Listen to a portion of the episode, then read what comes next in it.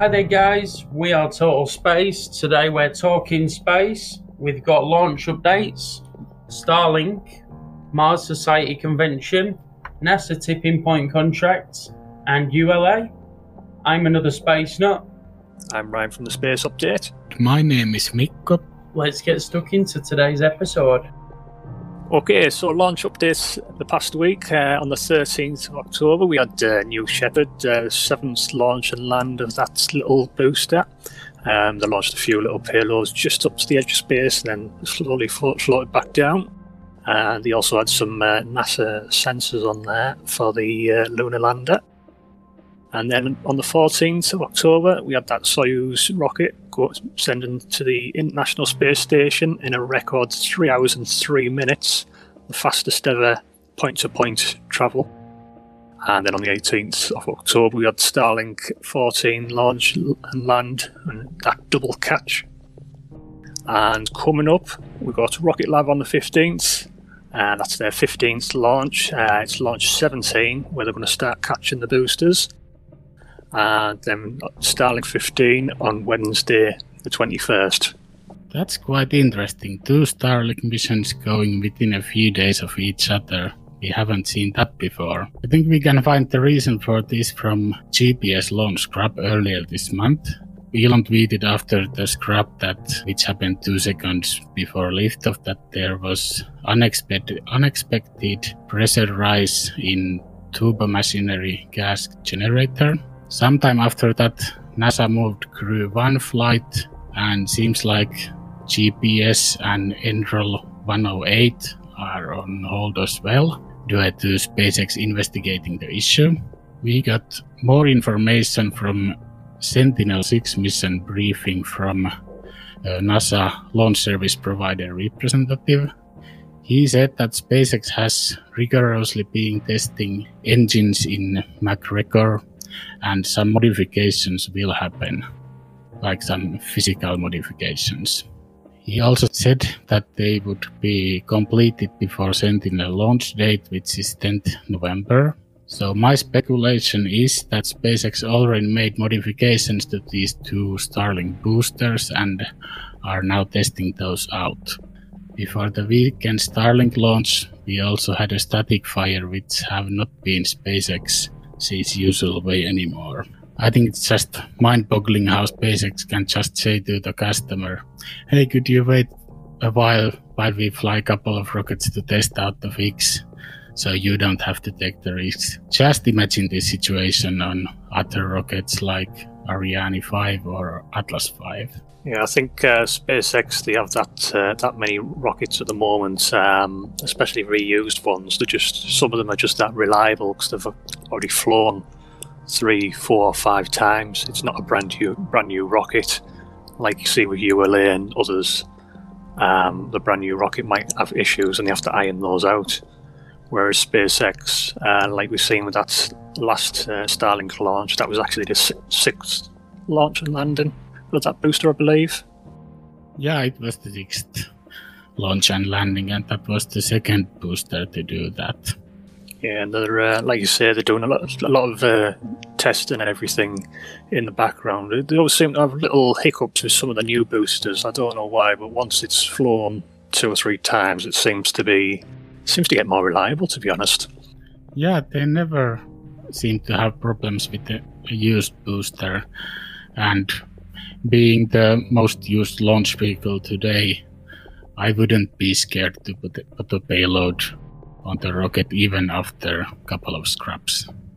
I think the uh, fairings are the one that they're having issues with, aren't they? I know I saw a picture yesterday. I believe it was you, Ryan, that had sent it over, or you, Ritz Net, with a shiny fairing looking like it's going to get smashed to pieces on its way back to coast the rumor was with that it, uh, it landed heavy on one corner and caused the net to collapse. Yeah, I, I think uh, SpaceX uh, webcast hosts actually confirmed that it dropped dropped out of some hole in the net. They actually caught both of the fairings. I think it's only the second time I think they've done that, is it, or the third time? Yeah, I think so too. They always seem to catch at least one uh, occasionally none of them. But um, I think they've only done it once previously. Uh, I think maybe three or four months ago, earlier on in the year. All right, let's talk about this year's NASA's tipping point selections. There were three subcategories, and the first category was cryogenic fluid management technology demonstration.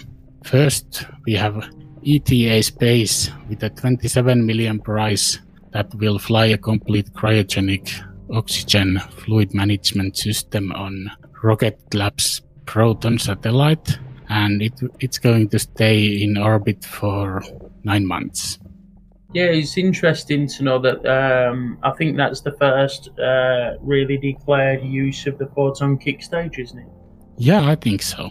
So then we have Lockheed Martin getting 89 million for an in-space demonstration mission using liquid hydrogen. There are they are testing more than a dozen cryogenic fluid management technologies, positioning them for infusion into future space systems. And while we are at it, there's also ULA on the list, and they are getting 86 million for a demonstration of a smart propulsion cryogenic system using liquid oxygen and hydrogen on a Vulcan Centaur upper stage. The system will test precise tank pressure control, tank to tank transfer, and multi week propellant storage. So, what do you think about those? I mean, looking from the numbers again, you can see the two big big dogs of the space world, Lockheed Martin and the ULA, typically getting the larger chunks of money, and then you've got SpaceX doing their fuel transfer for 53 million, around about that, but um, literally getting 53 million for something they're already technically doing um, anyway, which is uh, an easy one for them by the sounds of it. yeah, exactly. Just transfer 10 tons of cryogenic propellant, specifically liquid oxygen, between tanks on a Starship vehicle. So it's going to be a single Starship vehicle, maybe from the header tanks to the main tanks. And that's really something they would probably do in just a regular mission. Yeah, I think the Starship's technically set up to do that anyway, so it's just kind of it's carrying some one of the cargo ones might be carrying up to 100 metric tons anyway, regardless. So it'll just be just transfer a few to the actual fuel tanks, and we'll just fire up the engine again. Yeah, I'm not seeing any problems there. I mean, we watched SpaceX pumping uh, cryogenic propellants in and out of starships quite regularly down at Boca Chica. Um, you know, so it's, it's just another day for SpaceX, isn't it? Another day at the office. We'll just send a ship up, transfer 10 metric tons of cryogenic propellants uh, from one ship to another, and then we'll just bring the rockets back down home and use them at a later date. yeah, that's exactly it only thing they have to think about is microgravity. So how the liquids will flow through the tanks.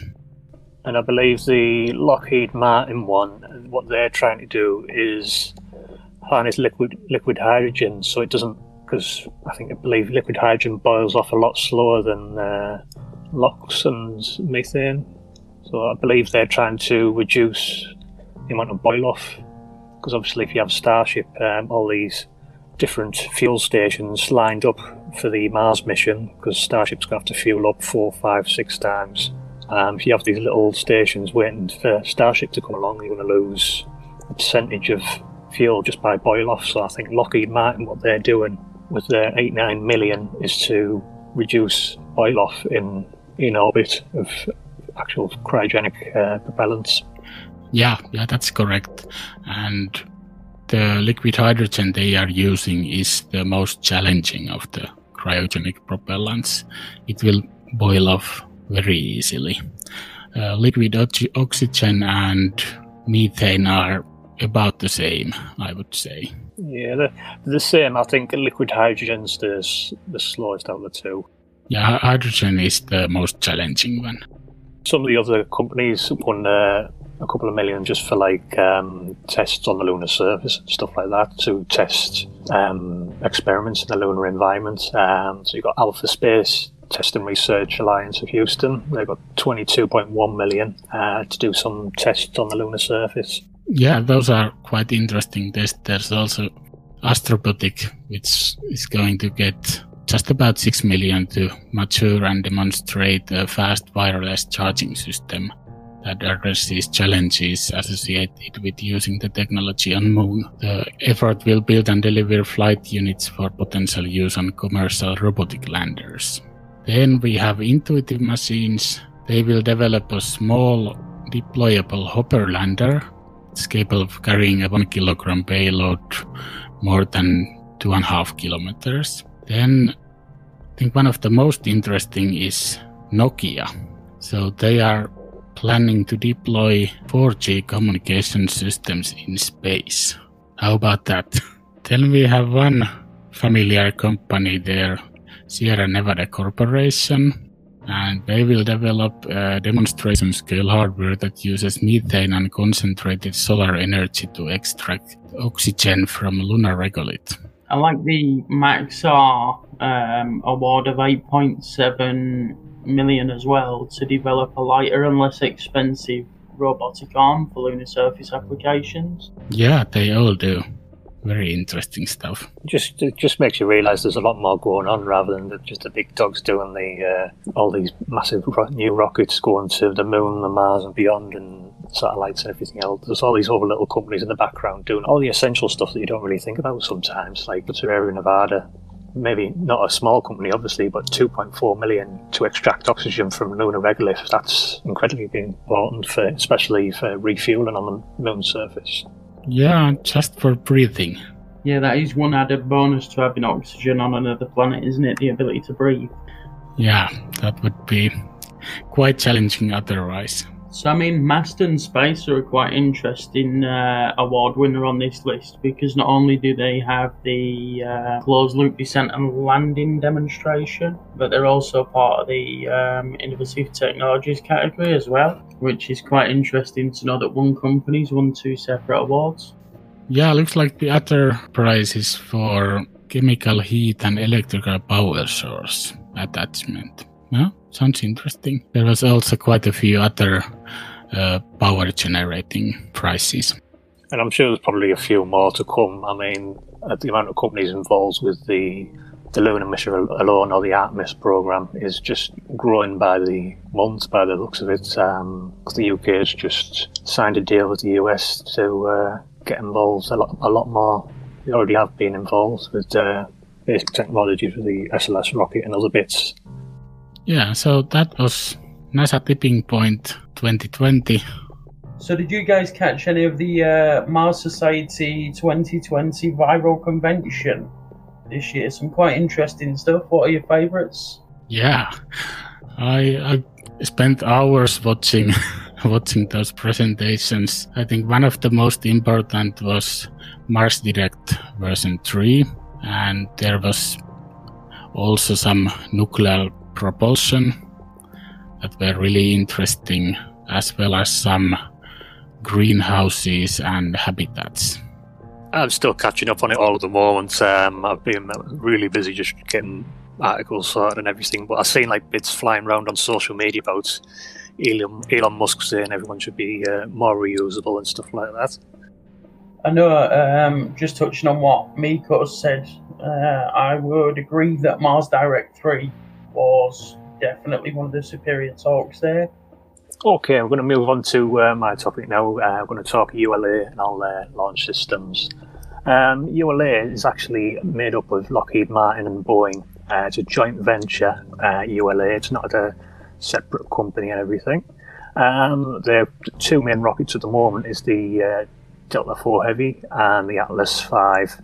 Um, Atlas V was actually 2002, that one was made and designed by Lockheed Martin prior to ULA joined, well, joining forces, Boeing and Lockheed Martin. And the Delta, Delta IV Heavy was uh, a joint project from Boeing and Lockheed. Um, but there's been a lot of problems with the uh, the Delta rocket lately. Um, as you probably know, Scrub City. Um, I've lost count of the amount of times that Delta IV and NROL 44's got cancelled. due to problems with the rocket, problems with the pad, and God knows what else. Um, but uh, a short while ago, uh, pinged a message to Tory Bruno, and he revealed to me that um, Delta 4 Heavy's actually only got five launches left, including this one that's grounded at the moment. So that's going to be decommissioned at some point uh, uh, very early next year, in line for the launch of Vulcan. Um, but by the looks of it, they're keeping on the older Atlas V rocket, um, which is quite kind of understandable, really, because a lot of t- technology that's going to be in Vulcan is already in Atlas V right now. So the Atlas V in 2002 is, is completely different to the Atlas V currently today that's launched the likes of OSIRIS-REx, that's about to literally has been touched the uh, asteroid Bennu, getting some samples from the surface there, and it's launched Curiosity rover, the, the Perseverance rover, New Horizons, um, incredible rocket, the Atlas V, um, and believe that one's going to be running to easily until 2029, possibly. Um, seem, a lot of the rockets seem to run for a good 30 years if they are successful. Um, what are your, your guys' thoughts on um, the Delta rocket being took out of commission next year? I mean, it's a sad thing because Delta rockets have been quite reliable, and who doesn't love a rocket that lights itself on fire? Yeah, and it's absolutely insane the way to, to call it the, the metal rocket. Tory, Bruno and a few others call it it's no, the rocket sets itself on fire before launch and pretty metal. like a lot of people have bad things to say about um, ULA, and I know they cost plus, and I myself am responsible for saying a few negative things, but at the same time, I encourage any launch provider that is sending things to space to continue doing that. You know, even if that is in a cost plus way. Can't argue with the technology either. You know, it, it took men to the moon, taking things to space for us still today. Yeah, uh, ULA still has some advantages over SpaceX. Uh, for example, they have never lost a rocket in a ULA time. And one of the feature that the rocket has is adjustable launch windows because they can launch within half an hour window and SpaceX basically has to go with the zero second launch opportunity. Yeah, ULA have that uh, unique window, so if they do need to postpone or hold, we have the opportunity to hold for 10 or 15 minutes and then go for launch again, whereas SpaceX, it's literally launch or stop it. Yeah, SpaceX used to have a lot of problems with those cryogenic propellants that need need the one second launch window because otherwise the propellants would just boil off. Yeah, yeah. And some often forget that although Falcon Heavy is the most powerful rocket at the moment, the Delta 4 Heavy can actually lift more than the Falcon 9 Heavy. For low Earth orbit, Falcon Heavy is the king, but when you go towards high energy missions, uh, towards the Sun or outer solar system, then Delta 4 Heavy is still the king.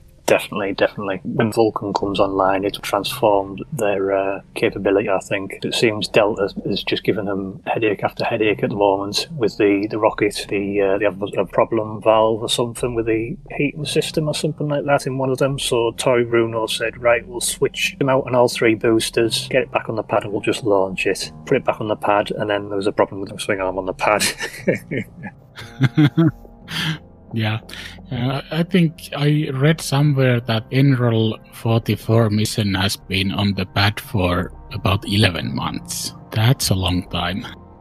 Yeah, it's been postponed for quite a while. Uh, it got put off for quite a while because of the bad weather. So they just said, right, we'll launch in two or three months' time. And it just landed on a part of uh, just problems going wrong, all, all, left, right, and centre with everyone. Um, we had ULA cancelling rockets, SpaceX with one or two problems. Then we had even one of the Antares rockets from Wallop, NASA Wallops got pushed back slightly which was a cargo mission to the International Space Station, but that one seemed to get away eventually and make it to the International Space Station. Yeah, seems like Scraptober is kind of over. We'll see how the rest of the month goes. Delta 4 Heavy's going out next year, but Atlas 5, it just must be an absolute workhorse because, again, Tory Bruno, one of his other sayings with that rocket, the Atlas 5 or the Atlas V, if you like, calls it the Dominator. I mean, if you look at its track record, what it's achieved in the past and the future coming up, um, it's just absolutely unbelievable when you compare it to some of the rockets at the moment. Yeah, SpaceX only. just months ago passed, passed the number of most launches yeah, I mean, SpaceX are launching more than anyone else at the moment. Um, I mean, per month, if you like, or per year so far. But ULA has still got that superior. We'll launch that satellite in that orbit within two feet, literally. ULA have just got that, although they're not reusable, they've got that superior technology and backers of the likes of Lockheed Martin, who design and produce highly advanced aircraft and military products. Yeah, they definitely have been a workforce for military and air Force. I guess now it's time for SpaceX to take the throne.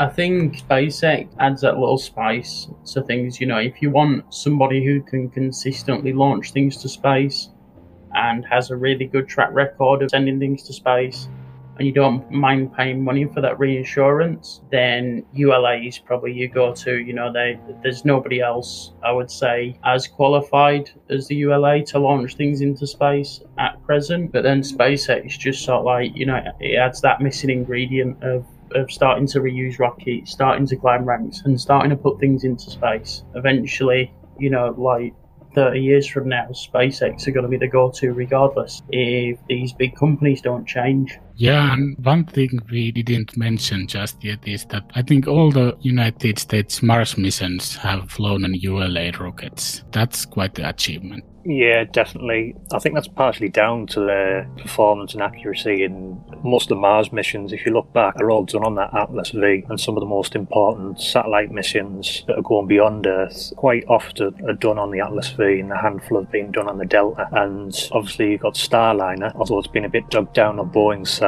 That's hopefully going to get sorted by the probably early next year. I think it's being pushed back to now, uh, but that's actually launching on the Atlas V, that one, not the Atlas 5, if you like to call it that. ULA have just got that superior track record at the end of the day, haven't they?